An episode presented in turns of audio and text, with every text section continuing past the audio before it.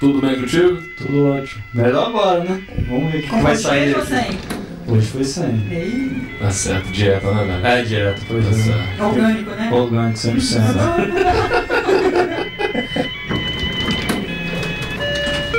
Exis, quinto andar.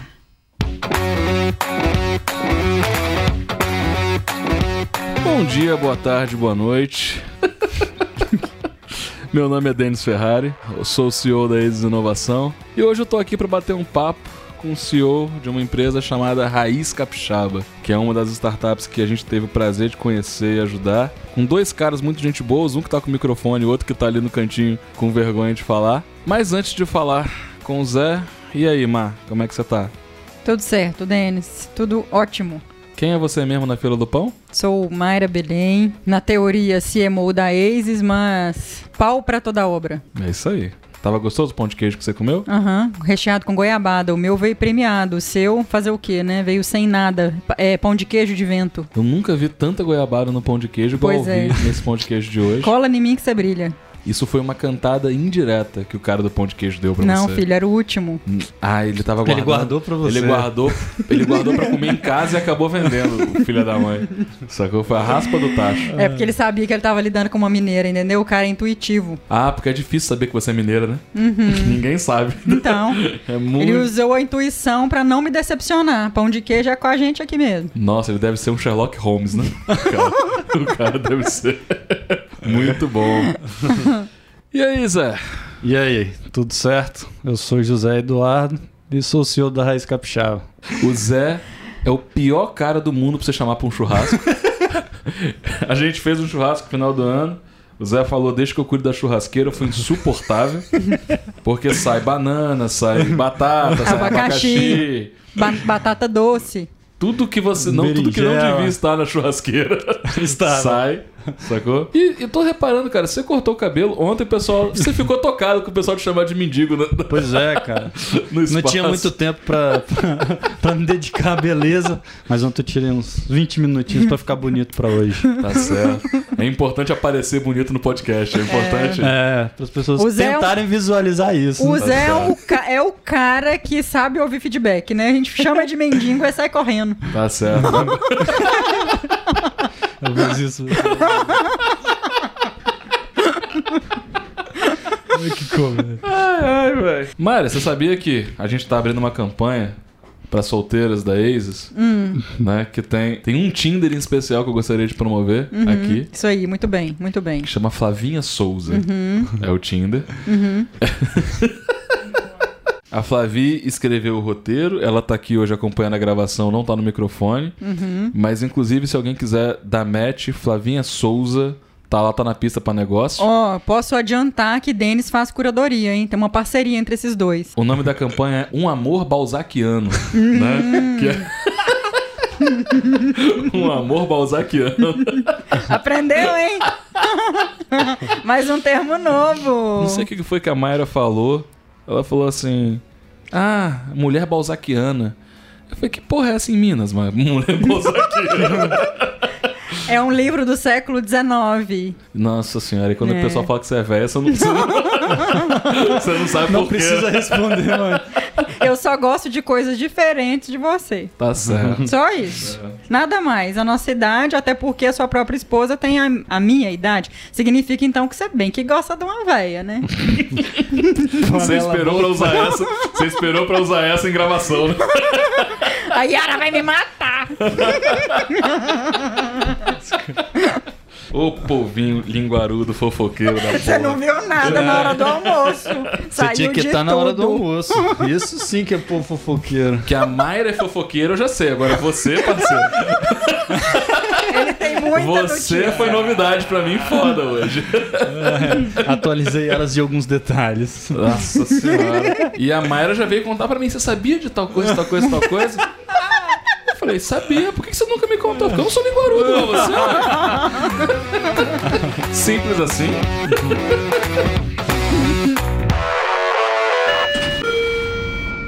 Mas vamos falar um pouquinho de você, meu velho? Vamos embora. Quem é você na fila do pão? O que você inventou? Antes da gente entrar um pouco na Raiz Capixaba, o que é o projeto? De onde você veio? Com o que você trabalhava? O que você fez da sua vida antes de empreender um negócio de tecnologia? Eu sou de Aracruz, norte do estado do Espírito Santo. Eu trabalhava num grupo de empresa aqui do estado. Eu era engenheiro de uma fazenda e lá tive a oportunidade de aprender alguns conceitos que hoje a gente pratica na Raiz Capixaba, que era o lado cultural das pessoas, entender mais as pessoas, ter um cuidado diferenciado com as pessoas. Então, sou de Aracruz, nascido e criado lá. Conheci o Flávio, meu sócio, em Aracruz também, então nós somos amigos de infância. Uma experiência profissional, eu tive uma empresa de consultoria na área de hidrometeorologia, onde que a gente fazia monitoramento de clima e relacionava com a produtividade de florestas plantadas. Depois dessa consultoria, trabalhei por alguns anos com um projeto de viabilidade econômica para produtores rurais. Foi aí que eu tive o primeiro contato com o produtor rural, com a extensão rural, né? A gente chama extensão rural de levar conhecimento para o campo, né? O que a gente aprende na academia, a gente leva para o campo. Lembrando que Zé fez mestrado em Minas, na UVV, vem de lá também uma certa paixão pelo campo. Justamente. UVV não, gente, peraí. UFV, Universidade Federal de Viçosa. É, o UVV não está patrocinando esse... Não. Depois tem que fazer um paga nós. Né? Inclusive, Rafael, se você estiver ouvindo, a oportunidade está aí, tá? Vai lá, segue. E aí veio a crise de 2015 e por falta de saber gerir o próprio negócio, eu comecei a me inscrever em alguns processos seletivos. Passei como novos talentos dessa empresa, onde que a gente teve que passar por todas as áreas da empresa, desde o chão de fábrica até a área administrativa, enfim. Com 6 meses, eu fui chamado para ser o engenheiro da fazenda, então saí desse treinamento e fui para a fazenda na Bahia, com o propósito de mudar a cultura das pessoas. Esse era o objetivo, pois lá tinha muita área para se trabalhar, e todos os colaboradores não produziam e não plantavam nada. Foi aí que também começou a aguçar minha segunda curiosidade, lembrando que a primeira foi o primeiro contato com os produtores rurais. A segunda foi ter um primeiro contato com uma alimentação, vamos dizer, mais saudável, né? Que a gente tinha que passar isso para os colaboradores para eles produzirem seu próprio alimento para não gastar dinheiro na rua. Ou seja, ganhava o salário dele no final do mês, ao invés dele ir para a rua gastar o seu salário, eles produziam o seu próprio alimento e sobrava dinheiro para eles fazerem outras coisas. Em maio de 2018, eu retornei da fazenda para o Espírito Santo com a seguinte pegada: eu queria fazer o bem trabalhando com o que eu amo. Surgiu aí também um desafio pessoal que também me motivou a mais para estar entrando e surgindo o projeto da Raiz Capixaba. Quando você começou com o projeto da Raiz Capixaba, você lembra a data, mais ou menos? O período, mais ou menos? Novembro de 2018, a Raiz Capixaba sai do papel. Mas eu vim trabalhando nesse projeto em maio de 2018. De maio de 2018 até novembro, eu estudei, pesquisei tudo sobre o mercado orgânico no estado do Espírito Santo. Então, fui para a roça, conheci produtores, fui para as feiras orgânicas livres aqui na Grande Vitória, trabalhei para diversos produtores, fiz muitas perguntas, enfim, adentrei muito na vida dos produtores no dia a dia, antes de abrir a empresa de fato e começar a operação. Quando você fala que a Raiz Capixaba, você quer fazer o bem fazendo o que você ama, como que a Raiz Capixaba viabiliza isso, velho? Bom, a gente trabalha com produtos orgânicos, né, com uma alimentação mais saudável, sem agrotóxicos, gerando menos impactos sociais, ambientais e econômicos para as pessoas. Então esse é o fazer o bem que a gente chama, tanto para as pessoas que eu falo os produtores que estão trabalhando diretamente com isso e os consumidores que estão de forma indireta. Esse é o fazer o bem, né? Eu amo trabalhar no campo, eu amo passar todo o conhecimento que a gente tem para eles. Acaba que a gente aprende mais com eles do que ao contrário. Faz parte. E a gente se conheceu mais ou menos em novembro, né? Foi em novembro. A gente teve um primeiro contato em novembro de 2018, onde que o projeto da Raiz Capixaba foi selecionado para um programa que se chamava Challenge Banco, onde que a Mayra estava lá como orientadora desse projeto, e ela foi uma das orientadoras do nosso projeto. A gente ganhou aí 3 semanas de orientações para depois apresentar o pitch e a evolução do projeto. Eu nem sei assim, porque parece que tinha que ser, né? Eu recebi a informação do Challenge, a gente tinha se reconectado há poucos dias, não sei porquê, eu te mandei, você se inscreveu, foi pré-selecionado para participar do programa e eu acabei sendo convidada também para ser orientadora e fiquei, né, no seu projeto. Isso. E deu certo, né? Ganhou o segundo lugar, foi uma experiência muito bacana. Começou por aí.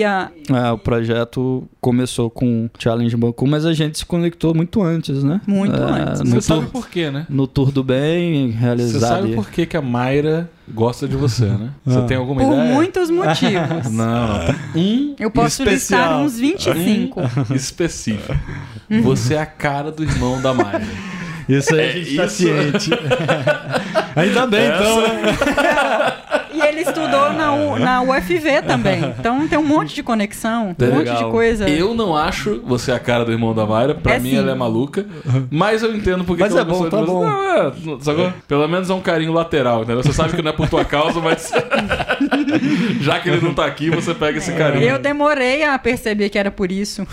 Na verdade. Mas agora... teve um dia que a ficha caiu. Eu falei, Zé, eu descobri, Zé, por que eu gosto tanto de você.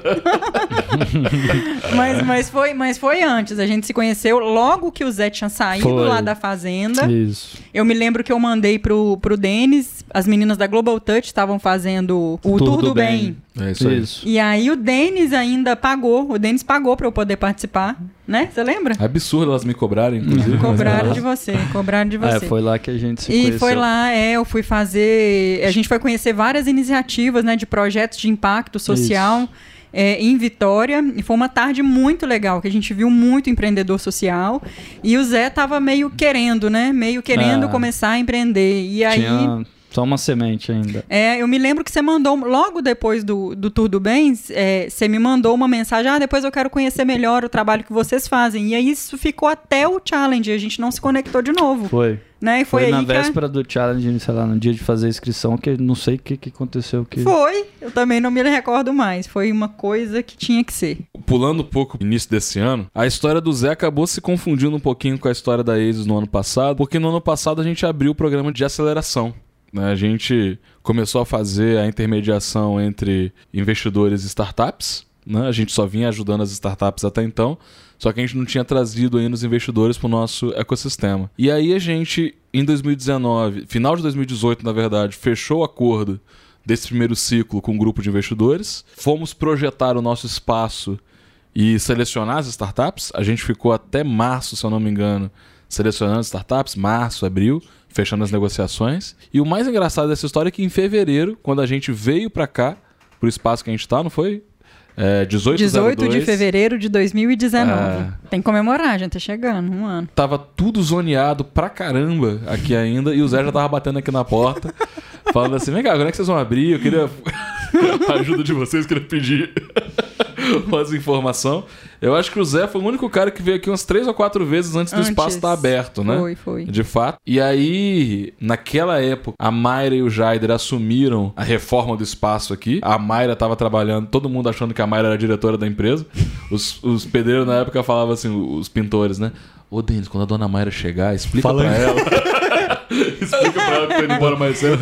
Não, tá bom, pode deixar. Não é mérito nenhum, é só porque o Denis não queria os abacaxi. É simples, o abacaxi sempre fica pra mim. Eu tava com outros abacaxi na época, né? É dividir pra conquistar, parceiro. Aí o Jaider tava chorando outro dia na hora da reforma, porque as coisas estavam dando errado. E aí a Mayra, não, a gente tem que começar a atender o Zé, Eu falei, atender o Zé não tem espaço. A gente não tem... Estamos 10 mil coisas resolvendo aqui. Aí a Mayra bateu o pé. Eu falei, beleza, vamos atender o Zé. Não foi fácil convencer não, tá? Pela Mayra, todo mundo entra, entendeu? Assim. Então, eu faço muita conexão que faz sentido, você sabe. Para de show. Flavi, Jéssica... Você quebrou a cara com a Flavinha, inclusive. Você achou que você estava trazendo pro seu time e teve uma reviravolta. Não, boa. Você sempre rouba as pessoas, né? Aí eu fico muito puta. Não, fica tranquila. É pelo bem da empresa.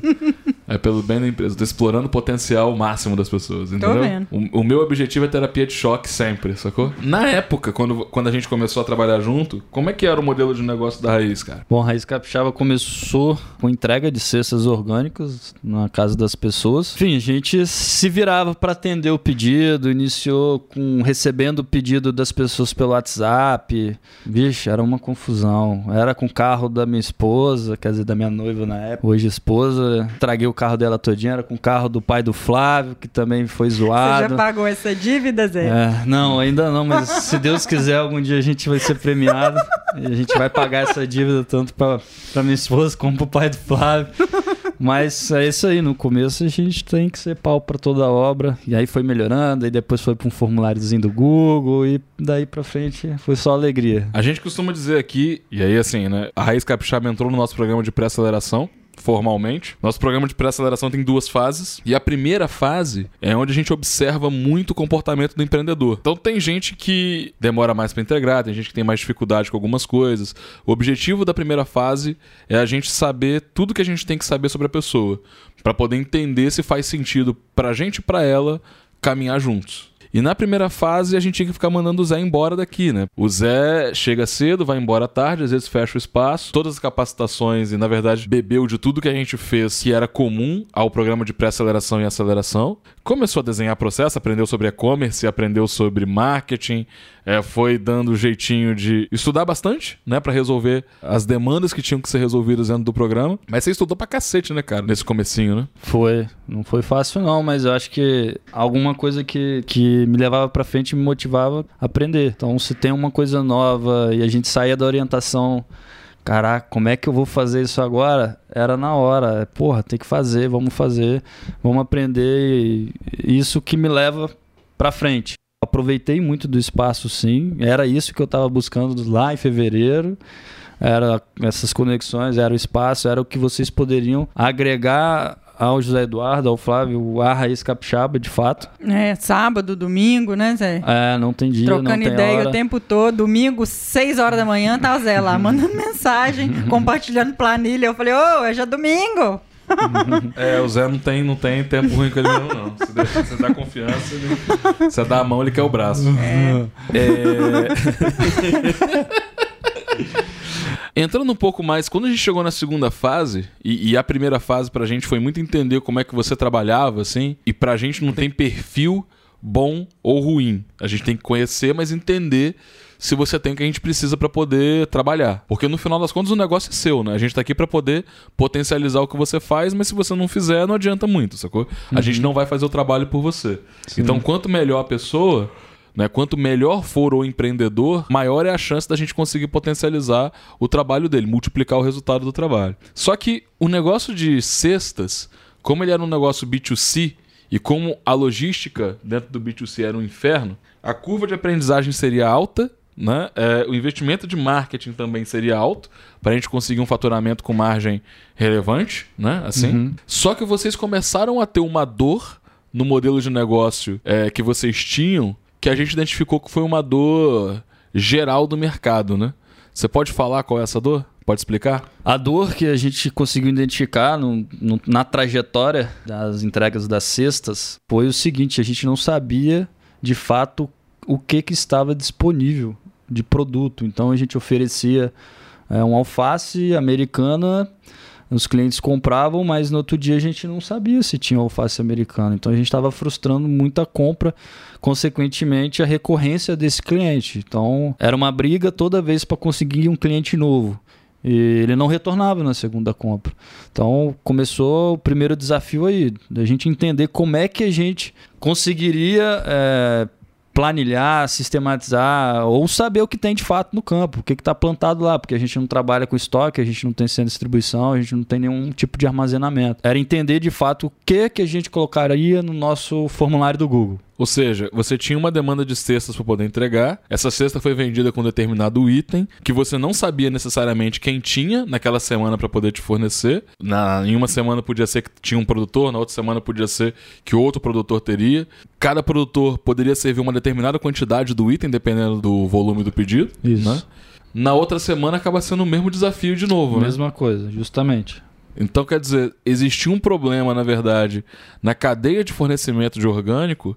A gente não sabe o que tem no estoque dos produtores, no final das contas, né? E por conta disso fica complicado fazer qualquer previsão e saber, na verdade, de quem que você tem que comprar. Faltava meio que ajustar o campo. O que a gente entendeu foi que a gente precisava organizar isso. Por algum motivo, chegou no meio da trajetória, junto com vocês, talvez nessa segunda etapa que a gente está conversando da pré-aceleração. Eu lembro que eu perguntei assim para vocês se eu poderia mudar o projeto. Posso mudar, que eu quero mudar, que não é isso mais. E aí eu até escrevi um textão, montei um projeto, montei a apresentação toda tosca, mas depois que ficou claro quem que de fato era o nosso cliente e quem que a gente queria ajudar, não que as pessoas nós não queremos ajudar, elas são ajudadas sim, mas seriam os produtores. Então a gente conseguiu desenvolver algo para os produtores. Uhum. Vocês migraram para outra ponta do processo, né? Justo. E que fez muito mais sentido para cada cadeia inteira, né? Justamente. Que ressignificou. Isso. E acho interessante também você contar um pouquinho sobre a questão do desperdício, né? Acabava que produzia-se muito, mas muita coisa ficava sem ser consumida. E aí? Foram identificados, né, nessa pivotagem que nós tivemos. A gente fez algumas pesquisas, nós adentramos um pouco sobre o planejamento de produção, sobre o desperdício, entendemos mais ainda como que é a produção desses produtores. A gente ficou, depois que a gente mudou o rumo do projeto, a gente ficou uns 2 meses, na verdade, para poder chegar no que seria o MVP ideal, né? O design do MVP. Foi. Porque, no final das contas, o que muda, né? Qual era a solução proposta? Ao invés de vocês serem um canal para o consumidor final comprar orgânico, agora, na verdade, vocês potencializam que o produto orgânico chegue a múltiplos canais de aquisição. Então, na verdade, vocês colocando o produtor no centro da operação, o objetivo é fazer com que a produção desse cara chegue de uma forma consistente, com menos desperdício, com melhor preço, para os canais de distribuição que existem, então, supermercados, outras startups da parte de orgânico, né? Restaurantes, escolas, todo mundo que quer ter uma alimentação saudável vai poder comprar diretamente do produtor com a sua tecnologia, né? Isso. Só para explicar um pouquinho, talvez, que nós não explicamos. Hoje o projeto ele é uma previsibilidade de produção de frutas, legumes e verduras orgânicas através da profissionalização dos produtores rurais. A gente responde algumas perguntas, mas as 3 básicas são quem tem, quanto que tem e aonde que tem. Então eu sei quem tem 100 kg de batata,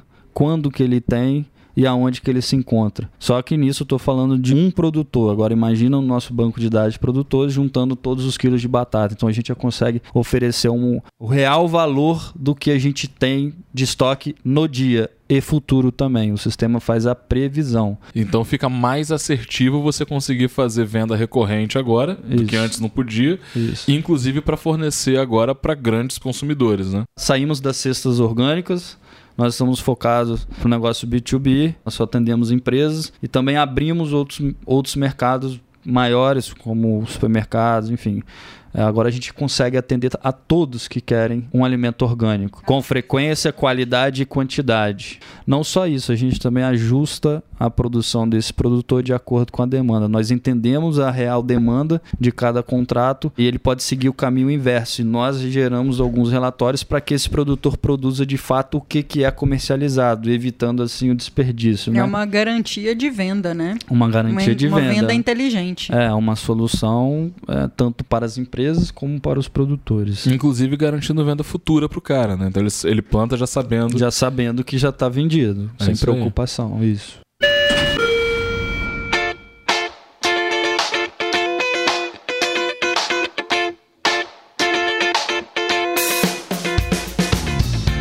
Agora, eu queria focar um pouco mais, cara, porque o problema apareceu no modelo anterior da Raiz Capixaba. Só que a gente conseguiu identificar que esse problema, na verdade, não era só da Raiz Capixaba. Todo mundo que comprava orgânico tinha esse problema. Tanto que o setor de compra, na verdade, de quem comercializa, tem sempre um cara perto dos produtores, fazendo um corpo a corpo. É uma coisa muito manual, muito pouco tecnológica. E a maioria desses caras não tinha proximidade com os produtores que você tinha, né? Que você tem, na verdade. Uhum. A gente demorou uns 2 meses para poder chegar num modelo que fizesse sentido quando você mudou o foco pro produtor. Porque esse cara, você tinha que entrar na rotina dele do jeito menos intrusivo possível. Você não passou para ele uma ferramenta de gestão Mas na verdade você passou para ele uma ferramenta de venda, ou seja, se você usar o meu sistema você vai vender mais. E eu preciso que você se profissionalize, se organize para você vender mais, né? Sim. Não é uma ferramenta de gestão do produtor, porque esses caras já faziam de cabeça toda a gestão da produção dele, né? Sim. Você conversou com alguns caras e você ficou lá um tempo montando.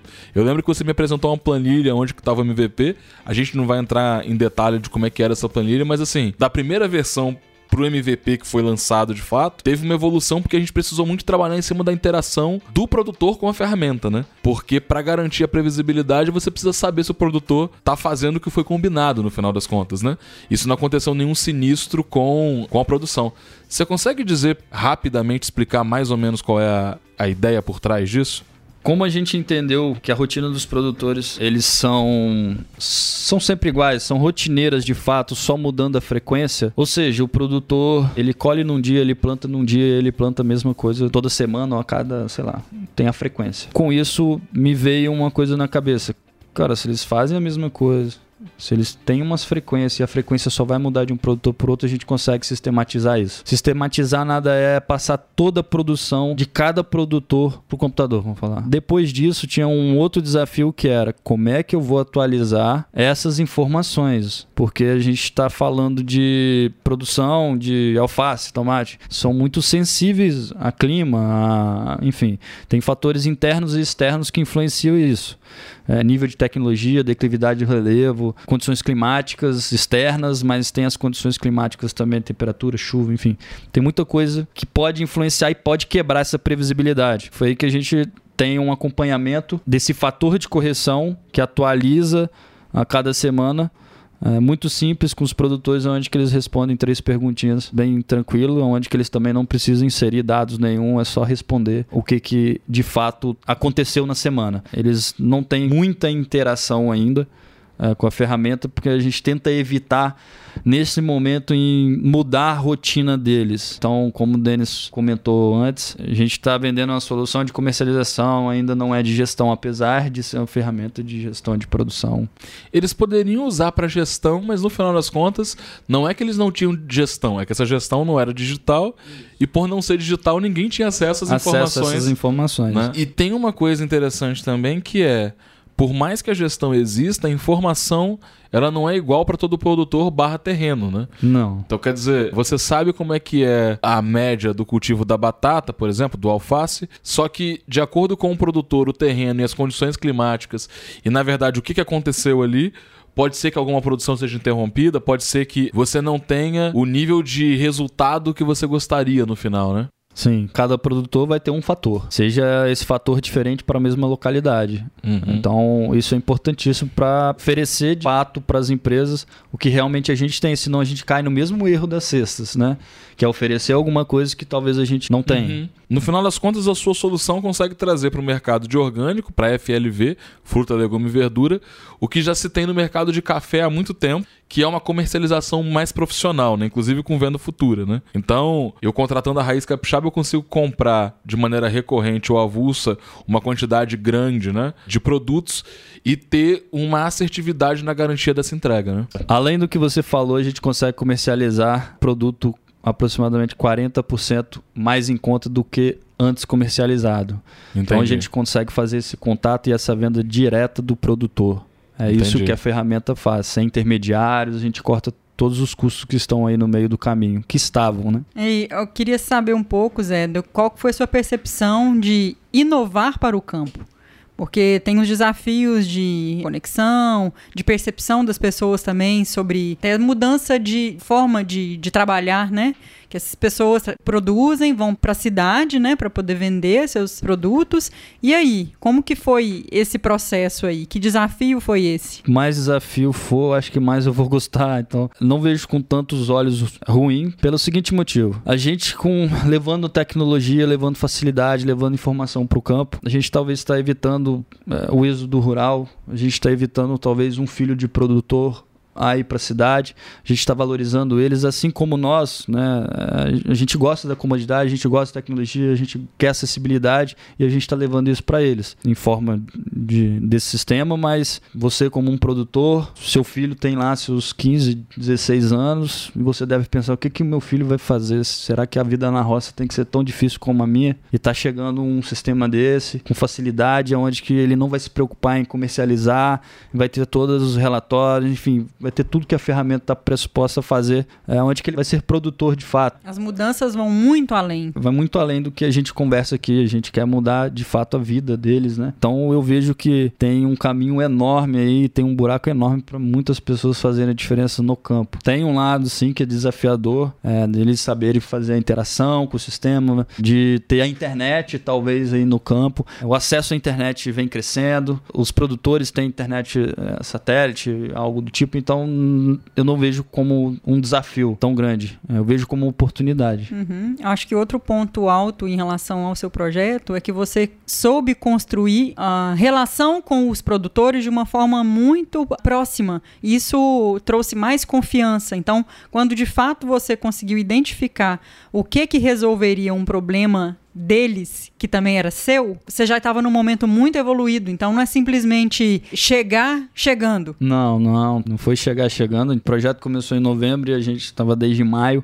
Foi uma construção lenta, mas a gente está construindo hoje ainda. Eu acho que o maior ativo que a gente tem é o relacionamento com todos os produtores. Enfim, o projeto pode mudar mais N vezes, mas a gente vai continuar com essa essência. Então a gente conseguiu fazer com que eles entrassem na nossa engrenagem e comprassem a nossa briga com a gente, independente se o projeto vai para esquerda ou para direita, eles vão estar com a gente. Sem eles não faz sentido, né? Todo projeto que passa por aqui, a gente tem um grupo no Telegram, que é por onde o Zé manda mensagem no final de semana pra gente. E é o canal de comunicação oficial entre a aceleradora e o projeto. E tem um monte de foto lá de vocês no campo, né? Na verdade, vocês com o pé sujo de barro, né? Lá. A gente tenta ao máximo ir pro campo para cada vez mais entender a realidade e afinar a nossa proximidade. Enfim, a gente precisa deles para construir isso junto, né? Então a gente fez uma pesquisa em uma determinada época, quando o projeto estava virando junto com esses produtores, aonde que a última pergunta era o seguinte: se eles ajudariam a gente construir essa tecnologia, mesmo a gente não sabendo direito o que era, né? Mas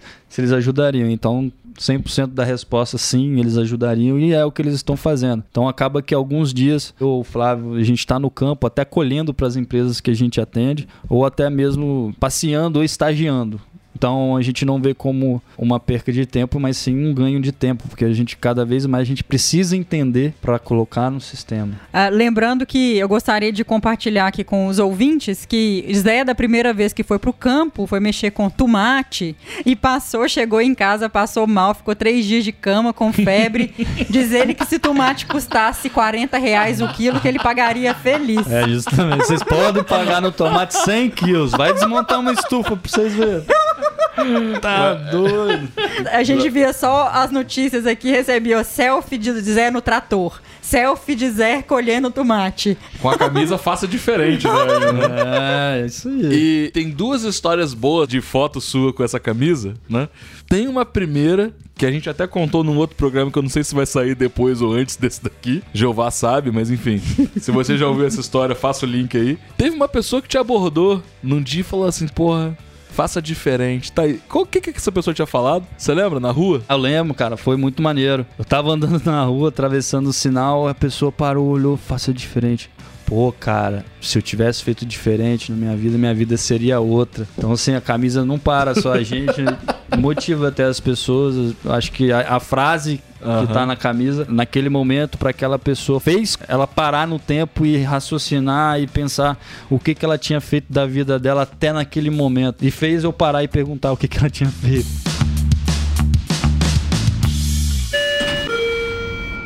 Agora tem mais uma outra coisa. A gente tá dando uma resumida na história aqui para ficar conteúdo legal e tal. Só que vocês experimentaram coisa pra cacete durante esse tempo. Vocês fizeram evento, vocês fizeram coffee break para evento. Eu lembro de Flavinho fazendo geleia, fazendo banana vermelha. Ninguém nunca tinha visto aquele negócio. Batata doce roxa, nem eu. Isso foi no churrasco, essa. No churrasco, isso aí foi outro dia. O churrasco foi tanto comentário. Vocês fizeram coffee break, vocês fizeram feirinha escola, para o negócio acontecer. Vocês fizeram... Evento em asilo. Evento em asilo também. E numa dessa, eu acho que o mercado entendeu, tipo assim, não, se eu quero orgânico, eu vou chamar os meninos da Raiz Capixaba. Não sei muito bem o que eles fazem, mas se eu quiser umas batatas, eu vou chamar os meninos, né? Foi. E aí teve o Caíto Maia da Chilli Beans, veio num evento aqui no estado. Foi em Aracruz. Foi em Aracruz, né? Foi. E o Caíto só come orgânico. Aí os caras... Peraí, quem que eu vou chamar pra fazer o coffee break, né? Vou chamar os meninos da Raiz Capixaba, né? E aí vocês foram lá, bateram uma foto com o cara. Vamos deixar essa foto no link aqui de algum jeito, né? Desse programa. E assim, essa foto rodou, né, cara? Porque essa foto foi pra rede, na verdade, da Chilli Beans, local aqui. Foi. E, na verdade, a gente aprovou a verba pras camisas no conselho, mostrando a foto de vocês do lado do Caíto Maia, sacou? Porque a gente falou, pô... A gente estava validando aquelas camisas, foi a primeira leva que a gente fez, que vocês usaram. A gente falou assim, pô, será que a galera usa? Será que isso gera mídia espontânea, né? E naquele mês vocês bateram a foto e a gente saiu em duas matérias de jornal com a galera focando no Faça Diferente, né? Que eles não focariam se fosse na marca, propriamente dito, né?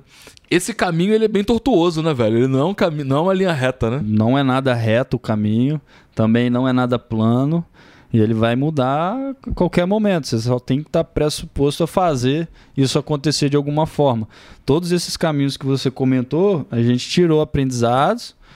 Alguns foram difíceis de ser feitos, outros um pouquinho mais fáceis, mas a gente tirou muito dessas experiências, bons proveitos, e que a gente carrega até hoje. A gente teve que passar, a gente experimentou de tudo. A gente teve umas 6-7 empresas aí nesse ano. Uhum. Até chegar nesse modelo de fato. Zé até negociou contrapartida para pagamento de advogado com o vinho que sobrou do casamento dele, minha gente. Foi.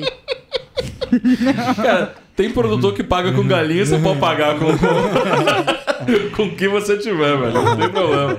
A gente fala que vocês construíram essa solução, mas na real, vocês co-criaram esse negócio com os produtores, né? Os caras abriram a casa deles para vocês poderem estudar o dia a dia deles. Vocês gastaram muita sola de sapato lá entendendo como é que era a produção. Você já tinha uma boa noção disso por conta da tua trajetória, né? Tipo, tanto que você trouxe aquele insight inicial de como é que os caras organizavam e tal. Tinha até as fotos que eles tinham... uns quadros na parede, assim. Você já conhecia o esquema, mas como criar a versão digital disso que era o desafio, né? Sim. Só que você teve que confirmar muita coisa pra não fazer coisa baseada na sua cabeça, né? E é por isso até, tipo assim, construção de relacionamento, né? O mérito da construção dessa parada é dos caras também, né, velho? É uma cocriação. Com certeza. Igual a gente comentou antes, eles fazem parte da engrenagem e quanto mais eles se sentirem parte disso, mais eles vão querer que o projeto da Raiz Capixaba vai pra frente, porque sem eles não tem projeto. Então foi construído junto com eles, a gente passou um bom tempo na roça, entendendo a realidade e coletando as informações. Eu lembro que o combinado era, eu fico aqui 3 dias, mas uma noite, dentre esses 3 dias, você vai me dar as informações necessárias. E foi. Chegamos numa noite, no jantar lá, jantando junto, eles passaram as informações que a gente precisava. Claro que é uma troca, uma brincadeira que a gente está fazendo aqui, mas de fato foi. Uma mão lava a outra e as duas lavam o rosto junto. Então faz todo sentido continuar construindo junto com eles, porque é uma ferramenta para eles, né? Uhum. Claro que todas as pessoas e empresas vão ser beneficiadas indiretamente com essa solução. E é isso aí, alimentação saudável para todo mundo. Mas a vida deles está sendo alterada de maneira radical, né, cara? Ah, sim. Você consegue dar uma segurança financeira para os caras que eles nunca tinham, né? Tipo... hoje, alguns números da Raiz Capixaba interessante é que alguns produtores aumentaram a renda deles em 30%. Então... Uhum. E também diminuir o desperdício deles em 30%. Tá aí uma prova que a solução faz sentido. Alguns desses caras daqui a pouco nem precisam descer pra feira, né, velho? Provavelmente não. É o nosso objetivo. Um dos objetivos que nós temos é que eles fiquem produzindo. Tem já um produtor que está produzindo pra Raiz Capixaba, mas na realidade não é para a Raiz Capixaba, é para ele mesmo, pois a conexão com as empresas é de forma direta, então eles não estão preocupados com isso. Então a gente assume a compra, independente se tem contrato ou não tem, a gente tem que conseguir o contrato. Mas alguns desses já aumentaram a produção deles para comercializar para a Raiz Capixaba. Nosso objetivo é buscar mais produtores, é fazer com que esses produtores entendam a solução. Hoje, aproximadamente 1/3 dos produtores orgânicos certificados capixabas estão na plataforma. E é com esses 1/3 que a gente está fazendo um pouco a diferença aqui na cidade. Massa. É, e por incrível que pareça, as notícias vão chegando, né, Zé? Eu acho que ano passado foi um ano muito bacana, porque vocês tiveram a oportunidade de participar de vários eventos, palestrar em faculdades, de participar de eventos do Sebrae, acho que por 2 vezes, se não me engano. Inclusive de um prêmio, né, no final do ano. Queria que vocês contassem um pouquinho pra gente desse momento, né? Que meio que fechou o ano com chave de ouro, né? É, porque os caras vão ficando metidos, velho. Os caras vão ficando, nossa, insuportável. O Zé... A gente... O Zé deu uma das primeiras palestras dele no ano passado. Nossa, me mijei todinho. Rapaz, o cara foi mais arrumado da palestra do que casado. Verdade. Ele usou uma blusa que ele tinha pra casar, mas ele comprou uma nova pra dar uma palestra, sacou? Cortou o cabelo. Foi no salão, foi mais bonito que no dia do casamento. Tá. É projeto, né, cara? Caralho, o quê? Flavinho, você segura esse cara, hein, velho? Você bota esse cara com o pé no chão, hein? Mas fala aí, velho, do prêmio. Então, o prêmio foi o Farol do Bem, ele foi realizado pelo Sindifer para iniciativas na pegada mais de sustentabilidade, de impacto social. Nós nos inscrevemos como micro e pequena empresa na categoria Inovação. E aí tivemos o prazer de receber o primeiro lugar nesse prêmio. Fechou realmente o ano com chave de ouro do trabalho que a gente teve, de toda a mudança. Mas isso é pros produtores. Foi foda. Massa. Foi foda. Massa. Muito bem. Parabéns, viu? Eu vou fazer uma trinca aqui de algumas perguntas finais para quem estiver olhando a tua história, você poder passar um pouco da experiência que você teve. O que você acha que você falhou? Quais são as falhas que você acha que valem a pena destacar? Erros, coisas que você podia ter feito diferente, assim. Eu vou te perguntar das suas falhas, vou te perguntar do que você acertou, sacou? Pra gente ter um mix, assim, de alguns insights interessantes que a gente pode trazer da sua trajetória. Você fez tudo certo? Tipo assim, deu tudo? Não foi tudo certo, não. O que você acha que você fez certo, assim, que você deixaria de exemplo... Para quem está começando um projeto. Acreditar sempre na sua ideia. Errar rápido e refazer rápido. Executar também. Eu acho que a capacidade de executar também pode destacar. Porque o projeto mudou. Quantas vezes que a gente comentou aqui? Umas 6, 7 vezes. Então, a gente executou muita coisa dentro de um ano. Nós aprendemos e decidimos... Aí para o lado da tecnologia, para impactar mais pessoas, maior número de produtores. E aprendizado. Eu acho que capacidade de aprender, ser proativo, curioso também faz total diferença. Eu não sei se vai fazer mais para frente, mas fez total diferença nesse primeiro ano da gente. Eu sou da área agrícola, o Flávio também, ele é engenheiro civil e a gente está tocando um negócio de agrotech, mas a gente está tocando um negócio. Eu tinha que saber de marketing, eu tinha que saber de tecnologia, eu tinha que saber de processo. Aprender... Isso tudo, mesmo que de uma forma um pouco incipiente, em um ano tem que ser da hora, você tem que gostar e, enfim, você tem que ser curioso e proativo, tem que botar a mão na massa. Pois é, Zé, você falou errar rápido. Então conta pra gente o que você errou nesse percurso aí. Teve erro também ou você foi só acerto? Bom, eu acho que talvez se eu tivesse seguido a minha intuição desde o começo, a gente se seguiria direto pro produtor como cliente. Por algum motivo, eu acho que até o Flávio, a gente é muito sensível pra algumas coisas e... Acabou que no meio da trajetória, cesta orgânica, a gente, quanto mais a gente faturava, não que faturou muito, mas quanto mais a gente vendia cestas orgânicas, menos a gente gostava. Então, isso já era um sinal. Então, se eu tivesse seguido, talvez alguma coisa interna, falando, cara, tem que ir pro lado do produtor, a gente faria um pouquinho mais rápido. Mas fez parte da trajetória. Então, a gente tirou o aprendizado disso e mudamos a trajetória. E eu acho que eu poderia ter compartilhado mais a ideia com as outras pessoas. Mais pessoas que me conhecessem internamente também, que talvez esse caminho também fosse um pouquinho mais rápido, não que ele foi muito devagar, mas essa pessoa ia saber de fato que, cara, você tem que ir pro campo, você não pode ficar aqui na cidade tentando montar uma empresa de logística ou de delivery que não tá fazendo sentido para você. Então eu acho que as coisas, a gente tá falando de, sei lá, 3, 4 meses atrás, quando as coisas viraram, mas elas viraram de uma forma muito rápida e as coisas foram acontecendo de uma forma muito rápida, talvez até inesperada por nós e talvez por vocês também. Então, aí fez sentido. Quando a coisa fez sentido e você tá ali, tá na hora certa, no momento certo e com o aprendizado certo, eu acho que eu tinha bagagem, nós da equipe, né? Nós tínhamos bagagem com tudo que a ASES, né? E o processo de pré-aceleração, redeaceleração, porque eu bebi dessa água também, fez durante um ano. Se a gente talvez conseguíssemos focar no produtor antes, eu não estava preparado talvez para essa pancada que tá acontecendo agora. Então as coisas, foi como a Mayra sempre falou, né, um passo cada vez, vai com calma, por mais que eu queria ir rápido, vai com calma, vai aproveitando cada momento, e a gente aproveitou.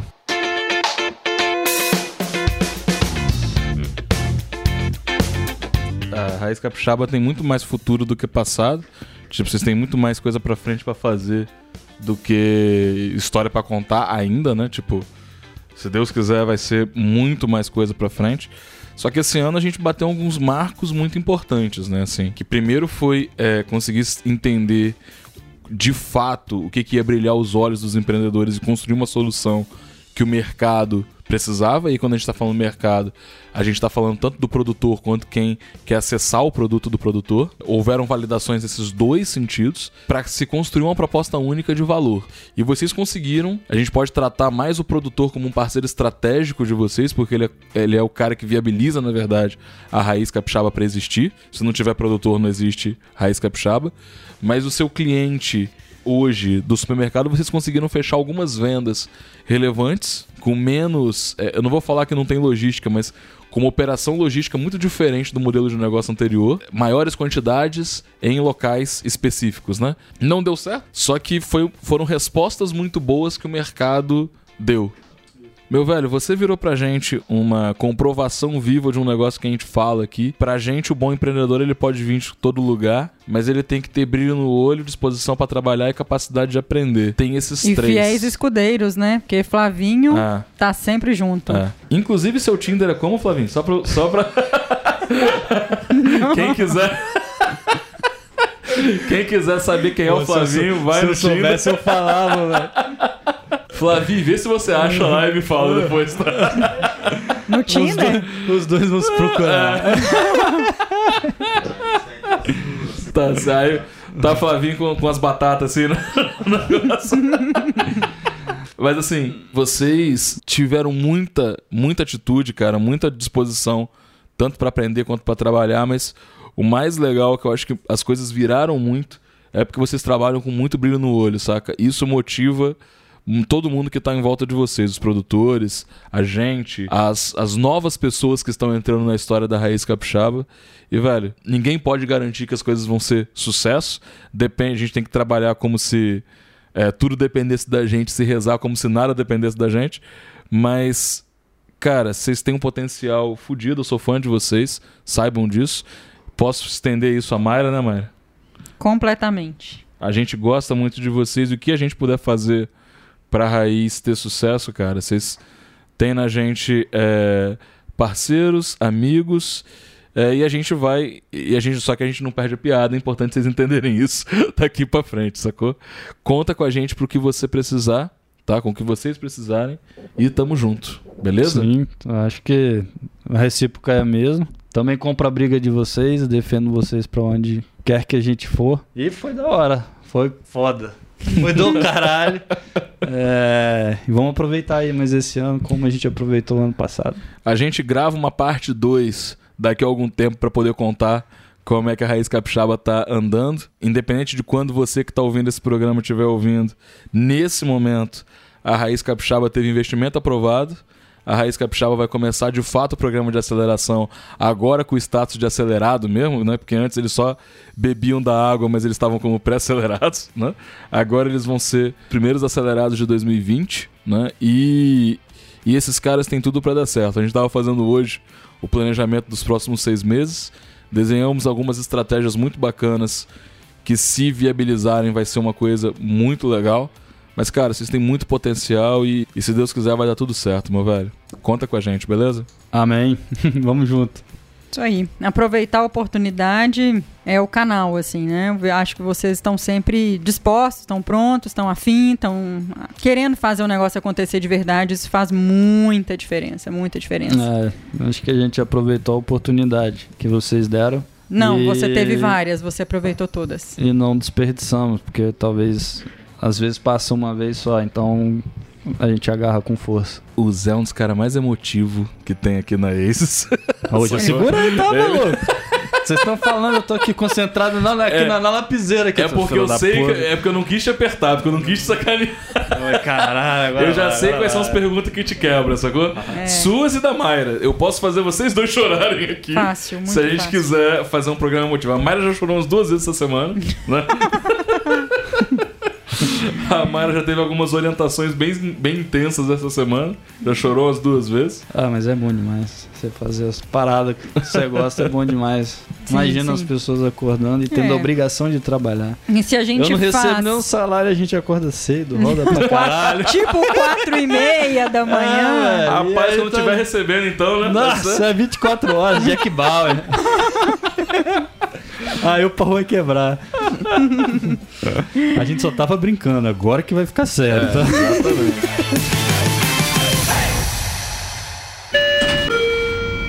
E se você que está ouvindo tem um projeto, uma startup, quiser nossa ajuda, se você quiser investir em projetos tão bons quanto o da Raiz Capixaba, ou se sua empresa quiser investir em inovação, conversa com a gente, dá uma olhada nos links que estão aí, que a gente pode te ajudar, beleza? Temos um programa, Mayra? Temos muitos programas pela frente. Não, doido, eu tô falando se a gente tem um programa que é gravação. Mas sei lá o que é que você quis dizer, meu Deus. Temos um programa, vamos lá, vai no gancho. Temos um programa? De qual programa que você tá falando? Você pode me contextualizar? A gente tem um programa sim, eu acho que foi tudo gravado. Tamo aí, né? Não.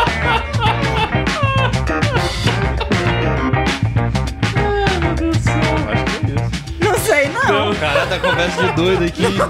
Temos um programa, gente. Abraço.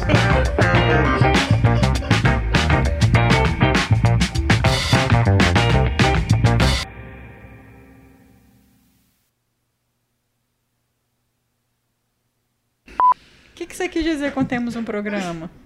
Acabamos, o programa foi gravado, deu tudo certo, temos conteúdo, entendeu? Ah, temos um programa. Foi aqui, falado, né? Tudo. Tem um pré-aceleração, programa de pré-aceleração, programa de inovação corporativa, tem programa com o investidor, tem programa tudo quanto há. E temos agora o programa Inovação com Y. Sim, respondi?